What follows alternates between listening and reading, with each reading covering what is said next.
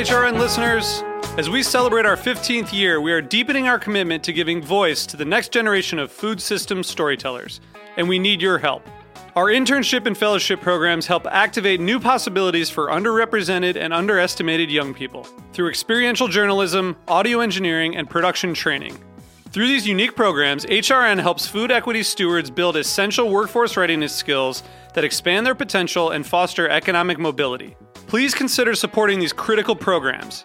And with a minimum donation, you can be entered to win a dinner for two at an amazing restaurant in one of eight cities and tickets to a concert at a great venue in one of those cities.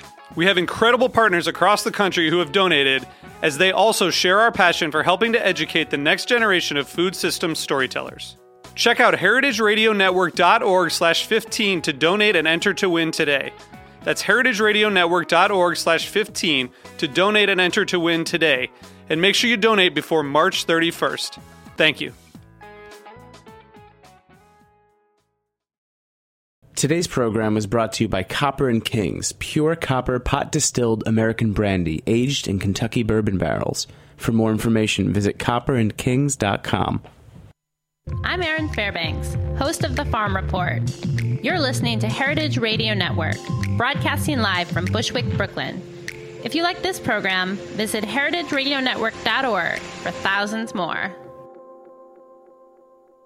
So you don't shun the devil with your rock and roll load. Knows that country music's gonna save your soul. The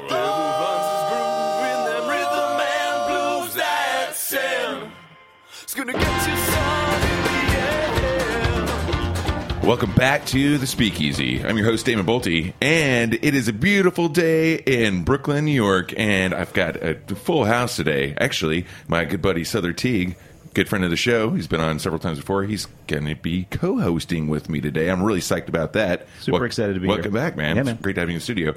And I'm really psyched to have a couple of my other buddies. Uh, one of them I'm still like sweating off a sunburn with from our trip to Martinique about a month ago. Uh, and the other one should have been there. Uh, but he's British, so he burns very easily. So he actually canceled the trip. Uh, but I have Gareth from Forest Point here in Bushwick, actually just down the road from from uh, Roberta's and Heritage Radio Network.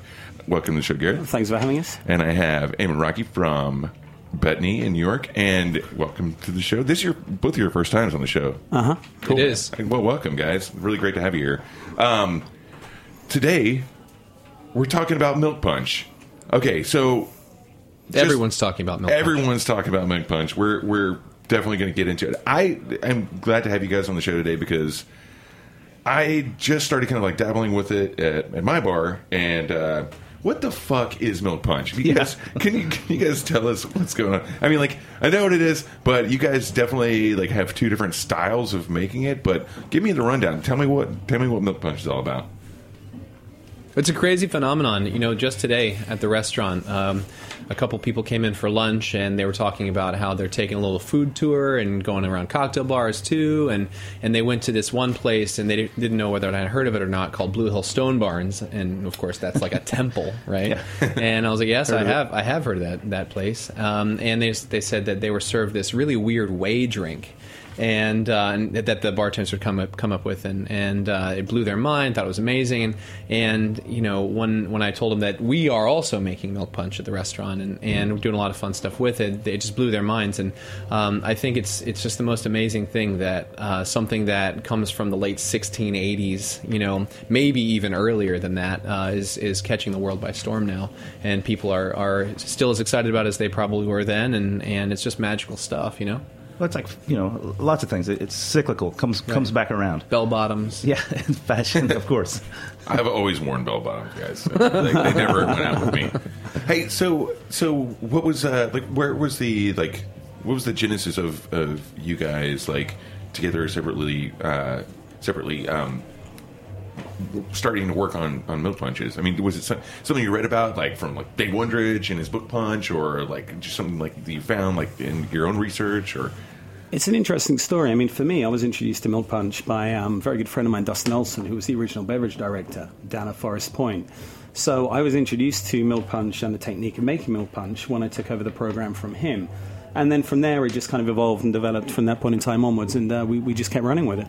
Cool. And you guys kind of like, do you guys kind of connect based on the fact that you guys were featuring uh, milk punches like separately? Is that that's kind of how this came together? Tinder. Tinder, yeah. Well, I mean, it's a hell of an app. Well, milk Punch, Right swipe all the time. Uh, no, I, so I was first introduced to Milk Punch by um, a brilliant bartender named Cameron, uh, who was uh, head, head of the bar program at Bar Pleiades uh, at Cafe Boulud, of all places. Um, I'd read about it a bunch. It's there's no shortage of recipes for it, but you know it's one of those that uh, either because you know reading English Milk Punch and um, and then sort of scooting down to, to things that aren't necessarily punches don't require so much intense labor, or because when you do start reading it, it's a little bit unclear, ambiguous as to what the process actually is. You know, the language is so antiquated um, that I don't think a lot of people, you know, scratched uh, too much on. So uh, I saw it, I knew it, I knew what it was uh, in a really basic way. But then when I had one, when Cameron made me one, and and uh, I was sort of captivated by it, I was like, I need to get back into this. You know, my background uh, originally was a cook. Um, you know, and so I went to school for cooking. I cooked for years, and, and I was comfortable. Yeah, I was comfortable with with uh, you know using fire and knives and you know whatever it may be things things that don't necessarily um, play play into classic cocktails per se, um, but could and should you know depending on how how you're trying to run your bar program. So uh, I wasn't afraid of those things, and when I saw Cameron make it and I'd read about it, I, I immediately wanted to replicate the process and learn from it. Cool. It, and it like I mean, you know, Souther actually comes from a cooking background too. And like, what's cool about having all you in the studio today is like, you know, with milk punches, you're not using, you're not necessarily using citrus juice. You know, in the milk punch, it's like a clarified punch. And uh, you know, of course, Well, I think more- we should more actually Amargo. back up a little bit and make that clear. Like you guys pun. are doing Literally- clarified. literally make it clear. make it clear. you guys are doing clarified milk punches, right? Yeah, Both in, of you. in, in unique correct. ways too. not in, in two different ways. And that's why you're both here. But not not you know. I think when I fir- I lived in New Orleans for three years. When I hear the word milk punch, I think you know brandy and milk over Yeah. ice with nutmeg on top for breakfast. I actually just got back from New Orleans last night at 10 p.m. and I Oh, had a right. milk punch at Galatoire's. this exact milk punch. I'm holding up a picture of the milk punch. Nice. now. Yeah. And um, and uh, yeah, it's a totally different beast. They're completely unrelated. You know, they're both wonderful, just totally, totally different. Um, 99% of the milk punches that are made, I, I think I can say with relative certainty, in Gareth's bar, my bar, and others, uh, do have citrus juices in them. I've tried using other acids like you know malic or whatever in powdered form, and they'll work, but um, they're they're just not as good as Mother Nature. You know what I mean? Like Yeah. Right. using then- using natural juices. And that's and they throw in another like culinary term, like when you make a clarified milk punch, it's basically sort of the consomme of the cocktail world. Sure. That- yeah. that's It's like reverse consomme. exactly. Yeah. Yeah, so- totally. I don't know. I, I've learned a ton from Gareth watching him make milk punch, and you know, uh, I think that the exchange of ideas between us has been really, really cool. And you know, we're going to be doing a seminar at Tales this year, so Right. I don't know. I, I feel like it's it's maybe worth talking about how Yeah. they're the same and how they're different. Absolutely. Yeah, absolutely. I mean, um,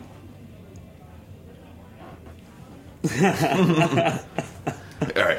just got just got tongue tied. Sorry, guys. yeah, I mean, we, we actually met when we were doing some filming with Ken Gray um, for his uh, his web bartending series. When there was like a roundtable discussion regarding Milk Punch, and that was the first time myself and Eamon met. And during that time, when we were discussing the ways that we actually made Milk Punch, we realized that although we were in effect making the same thing from what in turn turned out to be the same recipe that was printed, what we're looking in 1862 by Jerry Thomas, the way that we made it and the way that we'd interpret it were two completely different things. And I think as we talk about this, we'll actually find out that, I mean, we make a very rough and ready style of milk punch, but the end product is very, very similar. Whereas Eamon makes a very, very refined milk punch using a slightly different technique, but again, it produces the same end result. And that's really where we bonded, and that's really where this came about from. It's you know it's always interesting talking about like these original recipes from these old cocktail books and articles that have been written you know 100 200 300 years in the past you know the, the, it, it leaves a lot to personal interpretation you know because like for instance you know it's it's super frustrating uh, reading like a cocktail book from the late 19th century and it doesn't even list like the glassware or the garnish Yeah. or you know and like the garnish if you change the garnish it changes the whole name of the drink a lot of times you know like martini versus gibson but it's it's incredible how There's something cool about that, though. I think, Yeah. you know, like um, when I was growing up, my dad was a chef, I was a cook, and I was just starting out. And I remember he gave me this this little guide called Hearing's Guide or Herring's Guide, and um, it's essentially you know made for people who already know how to cook. So things in it will be like make a ballotine from quail and this and that, and, and like you, if you look at it and you don't know what those things are, you don't know what the technique techniques are, you're wasting your time, you know. But if if you've played around with you know drinks as much as you have and as much as Souther has and you know and cooked a little bit as much as I think probably all of us most of us have then you start reading these things you're like oh I know what they're saying. I got this. Yeah yeah yeah.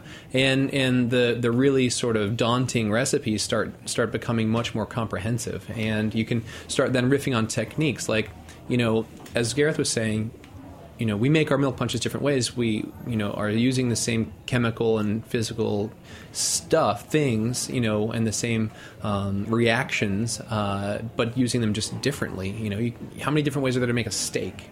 You know what I'm saying? You can use so many different perfectly. That's it. I I guess I guess it also goes back to the fact that a lot of these a lot of these recipes and books were written geared towards professional Yes. bartenders. Yes. So it, yeah, I guess you're right. It would make sense that that you would that, that- that the assumption was there that it was actually like you knew you you just kind of knew it. Yeah. You know, like and the rest of it was just like, but here's the different ingredients. But it's the same kind of thing over here. Just figure it out. Yeah. you know. It's totally true. But uh, yeah, so like, so let's talk. Like, let's get Process. Yeah, Just let's talk get to the nitty gritty. What's the Yeah. what's the difference, and, and then what's the same? Right. That's it's a really good question, actually. I mean, we take a forest with our process. We use whole fruits. We use botanicals. We really like playing with different types of teas, and we steep them heavily. Um, we have different ratios. is that just the British in you coming out?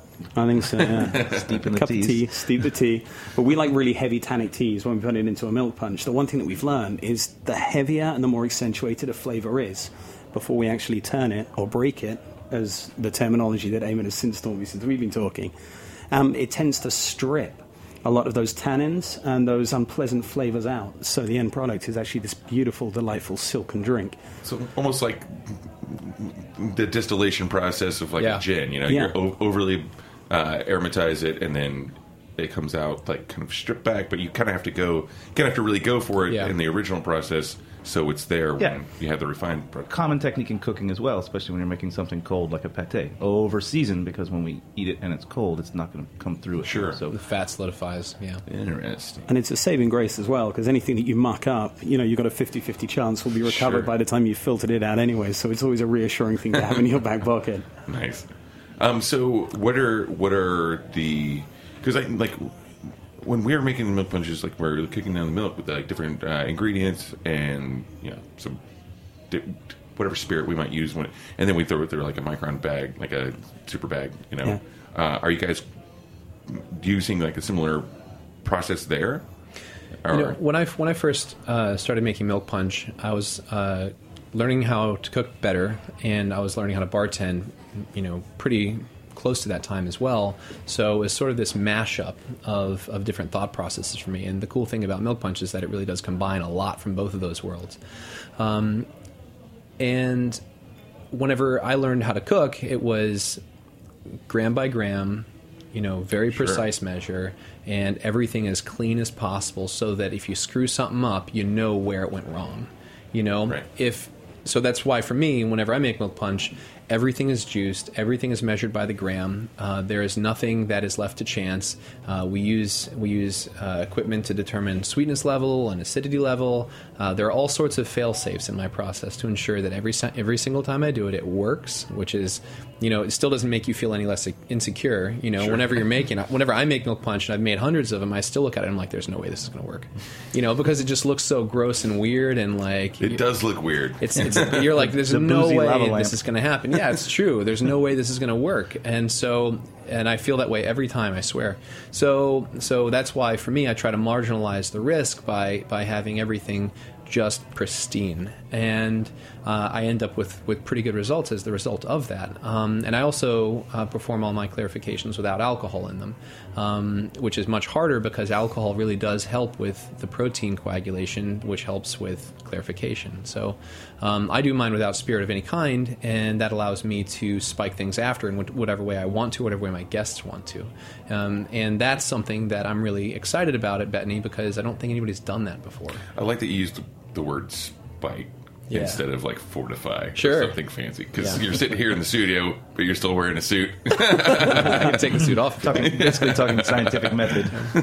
But like so so your process is very very precise, very like culinary, and well, I mean like the the process of making milk punch in general is very Yeah. culinary. It's entirely true. um, but Gareth, you're saying like you kind of like just. Mine, mine's It sounds like it sounds like we got jazz versus blues going on right here. Oh man, I love blues. I mean, we're a lot more cavalier in our approach. We literally start with the fruit we're using in a Cambro, and we just go hell for leather from there. And the process we use itself inherently is very different. I like a long, hard sit in what we call the oleo stage. So at this point in time, I'm using base fruits, botanicals, and demerara sugar. And I'm trying to let that sit for as long as possible. Ideally for me, we're looking three to five days. After that point in time, we're then using citrus and our teas. Once that's cooled down, I like a good one to two days sit on that. We're then adding our base liquor, and this is one of the big inherent differences. I'm using actual fruit and botanicals, and I'm clarifying with the liquor in it. I'll then let that try and sit for two or three days, and then we're looking at straining all the solids out before we actually break it. So that's adding milk and more citrus to create whey, and then we have our filtering stage. But again, I like a good two to three days sit on milk before we even start considering the filter. Now, these time We periods both for do us- that. It's really Yeah. important.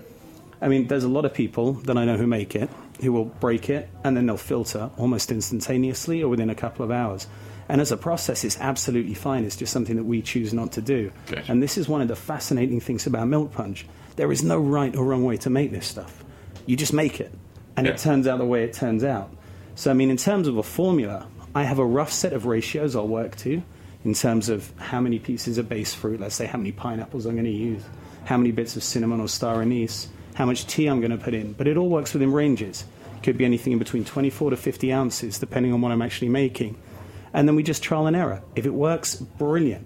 We then tweak it and we make it again. If it doesn't work, then we go back to the drawing board and we try again. So that's what I mean about us having a lot more of a cavalier approach. What what percentage do you think you have that are that are ones that quote don't work and or are a failure? Like At the beginning, I'd say, honestly, seventy five. when I first started making, I'd say we probably work out about 50 50. Um, but I mean, we have a set of milk punches that are always featured on the menu, and those are ones we've got nailed down. They've been perfected. We tweak them for seasonality depending on what the fruit is like or how good the acid is that we're using in terms of lemon or lime juice. And then anything new we do, because we made them so many different times before, they generally have a tendency to work out.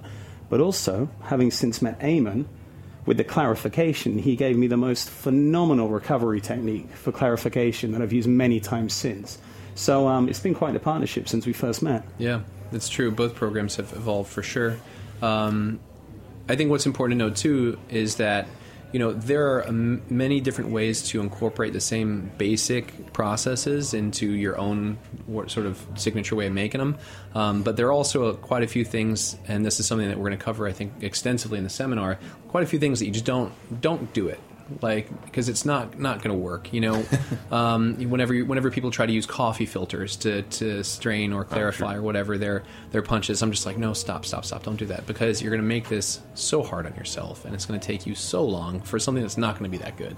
You know, you have to rely on the curds, and I think that's one of the things that all good milk punches have in common. If we're looking to to like sort of unite them, is that the person who's making them understands that it's the milk curds that are actually doing the work, and if you have a really good hard break and you get a really good like cheesy curdle, then you're going to have awesome, perfectly clear milk punch every time. And if you don't have that, or if you try to rely on, you know, a super bag as you brought up, we use a we use a ultra bag, a super bag for ours as well. And you know, people are like, oh, so you must have a really really fine super bag. I'm like, no, actually, I prefer them as loose as possible because I'm not looking for a super bag, super bag, or you know, coffee filter or whatever to do the work. I'm looking for the milk to do the work, curd, yeah. the actual curds. And if you rely on those and you get really, really good at, at that process, that should be a, a the tie that binds every milk punch that anybody makes. You're going to have great product, and it's going to be really delicious, or at least really clear every time. And when it's not clear, that's cool because even a even an improperly broken milk punch, you can run through a good nest, a really good you know uh, already broken nest that you've made for perhaps another milk punch, or just because you want to do some therapy on one that you don't like that much. Um, so the cool thing about you know these processes is that there's no reason you should ever be dumping booze down the drain. It should always come through nice. Sure. I've got a sort of a, sort of back-ended question because you said the word the cheesy curds, and I can understand what you're talking about because we talked about like a, making a raft to make a consomme. Yeah, yeah, yeah. It's all about the raft. That's what's Yeah. clarifying everything. Um, is there any use for that byproduct? Is there any use for those curds? Are you making house-made ricotta, boozy? I don't know. What, what are you doing? That's a great question. There's a couple of things we've done with ours down at Forest. Um, we've tried before. We actually have uh, lemon ricotta donuts down there. So what we did was we took the curd out of the bring nest. them here? Like, yeah, where are those? I'll bring them next time we're down. But we just put them into a bag and pint them into the donuts, and they tasted phenomenal. Um, it's really interesting. Depending on the milk punch we're making, the quality of the curd or the taste of the curd alters drastically. So let's say for one of our milk punches, the Panchitos Way, we run a lot of habanero through there. That's not a nest you want to be eating. It's so viciously hot, it's almost unpalatable. But if you looked at Fancy Pants, where You it's said almost, which means I can still eat it. Oh no, I've, I've we've tried it. But if you're using the fancy pants, which is probably a pineapple, cinnamon, and star anise base, that works wonderfully well. In fact, there's a beverage program uh, that Dustin went and opened up called Cannibal uh, across the border in Canada. And um, they actually used to make, uh, I believe it was an ice cream with the, uh, the leftover curd that they had as well, which I understand was truly phenomenal too. And with the discarded fruit after we strained it out, we've also turned it into purees for brunch mimosas. And uh, that's worked exceptionally well. Really, really good mimosas. Milk Oh, punch mimosas. I like the sustainability Or of jam, It's even. really cool. Yeah, like sounds great. Yeah, what you have to remember about the, the curds that are left over is that anything that didn't go into your milk punch is in the curds. It's Right. like it's like if this thing was a body, it's the liver. You know what I mean? Sure. So if if you use really tannic tea or really spicy chilies, you know, tannin and capsicum don't go through a clarification. So even if you use a ton of habaneros, your clarification will taste like the sweetness and fruit of the chili, but it won't taste spicy. And if you use really really strong tea, like we also use really strong tea, um, none of the tannin will come through, but you'll have all the flavor of the tea, uh, which is one of the coolest things about the punch. Um, but whatever you don't taste in the milk punch, you'll taste in the curds, right? Uh, and if you have an intention of using them as a byproduct for something else, you should bear that in mind. Have you ever thought of doing some sort of like uh, Ramos gin fizz kind of thing? It's just kind of like think, like it's just for the frothy like kind of like curdy thing like that. Well, it's funny you say that. One of the things that we make at the restaurant too is a sour mix uh, from Milk Punch, um, kind of, or inspired by. Um, you know, one of, a lot of the things that I do at the restaurant, um, I'm doing because I say to myself, I don't have a good example of this on an order sheet or in a grocery store or in a liquor store that that uh, that I'd like to buy. So I'm going to make it myself because there's no reason. For instance, let me give you an example on, of something that's on the menu: um, Irish cream. I don't know of an Irish cream that's commercially available that's really, really, really good. So, but I said to myself.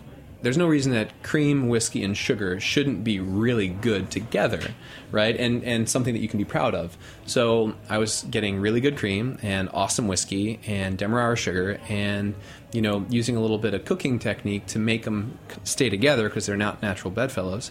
Um, now we have the most delicious Irish cream I've ever had on our menu at Betony, and um, those liqueurs and things of that nature are really fun to make. And I said the same thing about sour mix. There's no reason that there shouldn't be something that's sweet, sour, and frothy in a cocktail that's also very high quality. Those are all very simple things. Right. And so the fact that you can't find one of those commercially available, or at least not that I know of, is kind of a bummer. And I and I thought, well, let's just use milk punch because whey still has a ton of protein in it, and it froths like crazy, like egg white, whenever you shake it in a cocktail. Um, and if you sweeten it and you use enough acidity when you make the clarification, it is all those things. It's sweet, sour, and frothy, and you make it yourself. Uh, it's it can be stable depending on how you make it. Ours is, and if you use like a bar spoon or even more, depending on how much foam you're looking for, you can actually replace an egg white in a cocktail without using egg white. That's amazing. I've act, I've, I've never, uh, to my knowledge at least, I've I've not had milk punch used in a shaken cocktail. Hmm. It's always been kind of like the, the the idea of like having this clear drink, Right. Like a stirred. A lot of people call it milk washing, so they'll Yeah, say, it's very similar to fat washing. yeah, I mean, it is fat washing. Yeah, I mean, I don't, I don't necessarily agree with that. People, people say it's a fat washing process. I disagree because you're not looking for congealed fat as a part of the process, and it's actually more about the protein than it is about the fat. But for simplicity's sake, we can certainly relate it to fat washing. Um, but milk Protein washing with a protein little bit of washing. protein washing sounds like something that happens not in a radio studio. Um, but uh, yeah, um, uh, using using milk to wash another spirit or another ingredient, and you're planning on shaking it, then you don't have to worry about clarity as much because you're looking for as much, you know, you're looking for as much protein as possible. So you'll actually see, I think Booker and Dax does some pretty cool milk wash spirits. Um, I don't generally go for milk, milk wash spirits as a thing because I like the clarity aspect of it. Sure. Um, and that's kind of always my mark for quality is if it's clear, then you did it right. Um, but you'll see on menus, if you see milk wash, it's actually kind of a bastardization of the milk milk uh, punch process. Hmm. Interesting. Yeah. Um, so, what are some of the what are some examples of the different like flavor profiles that you've thrown into your milk punches that have just been like the, the aha moment? I mean, most of our milk punches, they're based around stories or bets, actually, which would normally come from other people in the industry. like, I bet you can't make something that's going to taste like this. I mean, our two favorites that we've had so far. Um, one that we try to make that was completely Latin American in origin, so we're looking mango, papaya, and then completely, um, and then spirits that are completely south of the border. So we're looking at pisco, ancho reyes, um, mezcal, and um, for the life of me, I can't remember the other one now. It will probably come back to me in a minute. And um, that turned out to be phenomenal. But then we're also using peppers in there as well, habaneros. And then we looked at a, a Southeast Asian inspired one as well.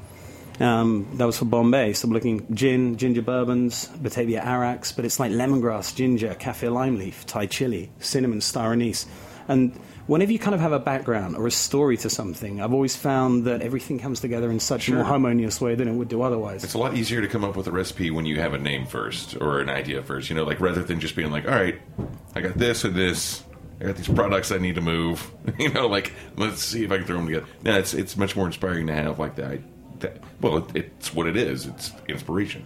And, and it has a story, but also we're always pretty safe in the knowledge that when we go through the filtering process, the milk harmonizes all of those ingredients together. Yeah. It ties everything else, but it ties everything in. It strips all the bad stuff out, and it just gives that beautiful silken mouthfeel that you really don't get with any other drinks. sure. It's Yeah. totally true. Um, as far as you know, my process on coming up with new milk punches, um, they often start with already established pla- flavor profiles that we know are delicious together. You know, it's Like basing them off of like classic cocktails, or Uh, we have done, Do you mean? yeah, we have done a couple like that. Um, but you know, there are very, very few times when I serve a milk punch to somebody and they don't go, "Wow," even if they've had one before. You know what I mean? Um, and it's still in, in the phase right now where people are being introduced to it for the first time almost every time. And if they're not being introduced to it for the first time, they're still on their like you know third or fourth one, and they're still a little bit skeptical that it exists. You know what I mean? So as long as we're in that phase where people are a little bit wigged out by the fact that they're drinking something that is full of milk and is full of booze and tea and all the other things that are often brown and not clear, and then we tell them, no, no, no, it is perfectly clear. I promise, I'm telling you the truth, and they're astounded by it. I try to keep that as the showcase and let the ingredients just be delicious on their own. I guess what I mean by is by that is start with something that's familiar because you're already going to blow their mind with the milk. Does that make sense?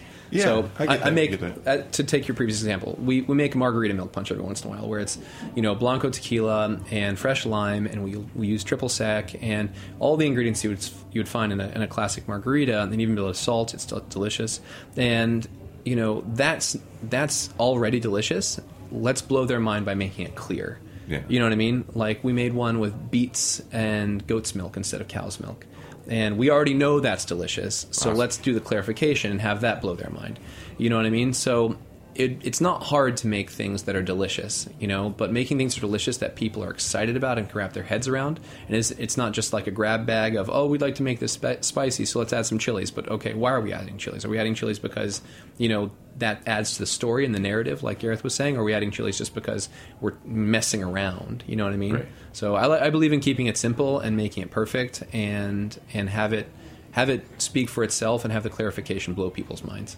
Yeah, it's it's cool, but like it's such a cool like it's like like obviously visually stunning, but it's like it's one of these cool tricks, culinary tricks that Technique. There are no tricks.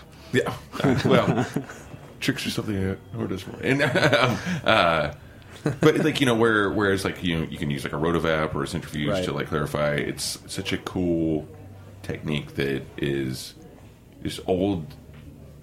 Old school, old Yeah. school, but like it's it, like you're saying, it's like really exciting to like bring that back into the fold, into the the whole like bar program, Yeah. and really blow people's minds with it. I say this all the time about doing the show. I, I love doing the show because I get to learn so much uh, from so many very interesting people, and it keeps me keeps me motivated because I always say you can never know it all when it comes to like when it comes to making drinks or, or like having drinks, and to have something like this come back around after hundreds of years, it's just so cool. There's always more to learn. There's always more to play with, and it's just really cool. And I'm glad that you guys like. I, I'm glad that you guys are actually coming to the bar after this because uh, I can't wait to try some of these milk punches. Uh, I know we all work a lot, and I haven't really, I haven't been to Forest Point in a while. I haven't been to Betony in even longer, um, but you guys are bringing it back over to Grand Army tonight uh, from five to seven. So I'm really, really psyched to have you guys in there. And man, it's just, it's just a cool, just a cool development, man. Totally. it's it's been there for a long time, but now it's really there. It's coming back. Yeah. So, well, guys, you know what? Normally we take a break on this show, but it's been such a, a blast talking with you that we just went Powered the- through. We, we're now we're at the end of the show. That's it. Yeah, man, it's been Wow. thirty minutes. Time flew. I know, right? I told you it would. well, okay, guys, seriously, uh, check out both of these guys' bars. Uh, Forest Point in Bushwick and Betony in Manhattan, and come by Grand Army tonight. Gareth and Amy are going to be making some uh, some of their milk punches for you, and uh, Sother's going to be there too. Yeah, I can't wait. And uh, yeah, thanks again for coming on the show, Thank guys. you, guys. This is It's been a real blast. Thank you very much. All right, that's it for the Speakeasy this week. Check out Heritage Radio Network for many more programs like this one. Till then, cheers. Bye, guys. Cheers, guys. Bye. So you don't shun the devil with your rock and roll load. Knows that country music's gonna save your soul. The devil runs his groove in them rhythm and blues That's send. It's gonna get you some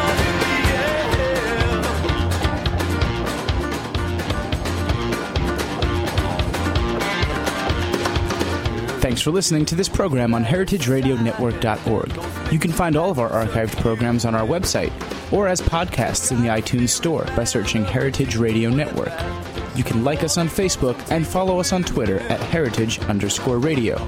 You can email us questions at any time at info at heritageradionetwork.org. Heritage Radio Network is a nonprofit organization. To donate and become a member, visit our website today. Thanks for listening.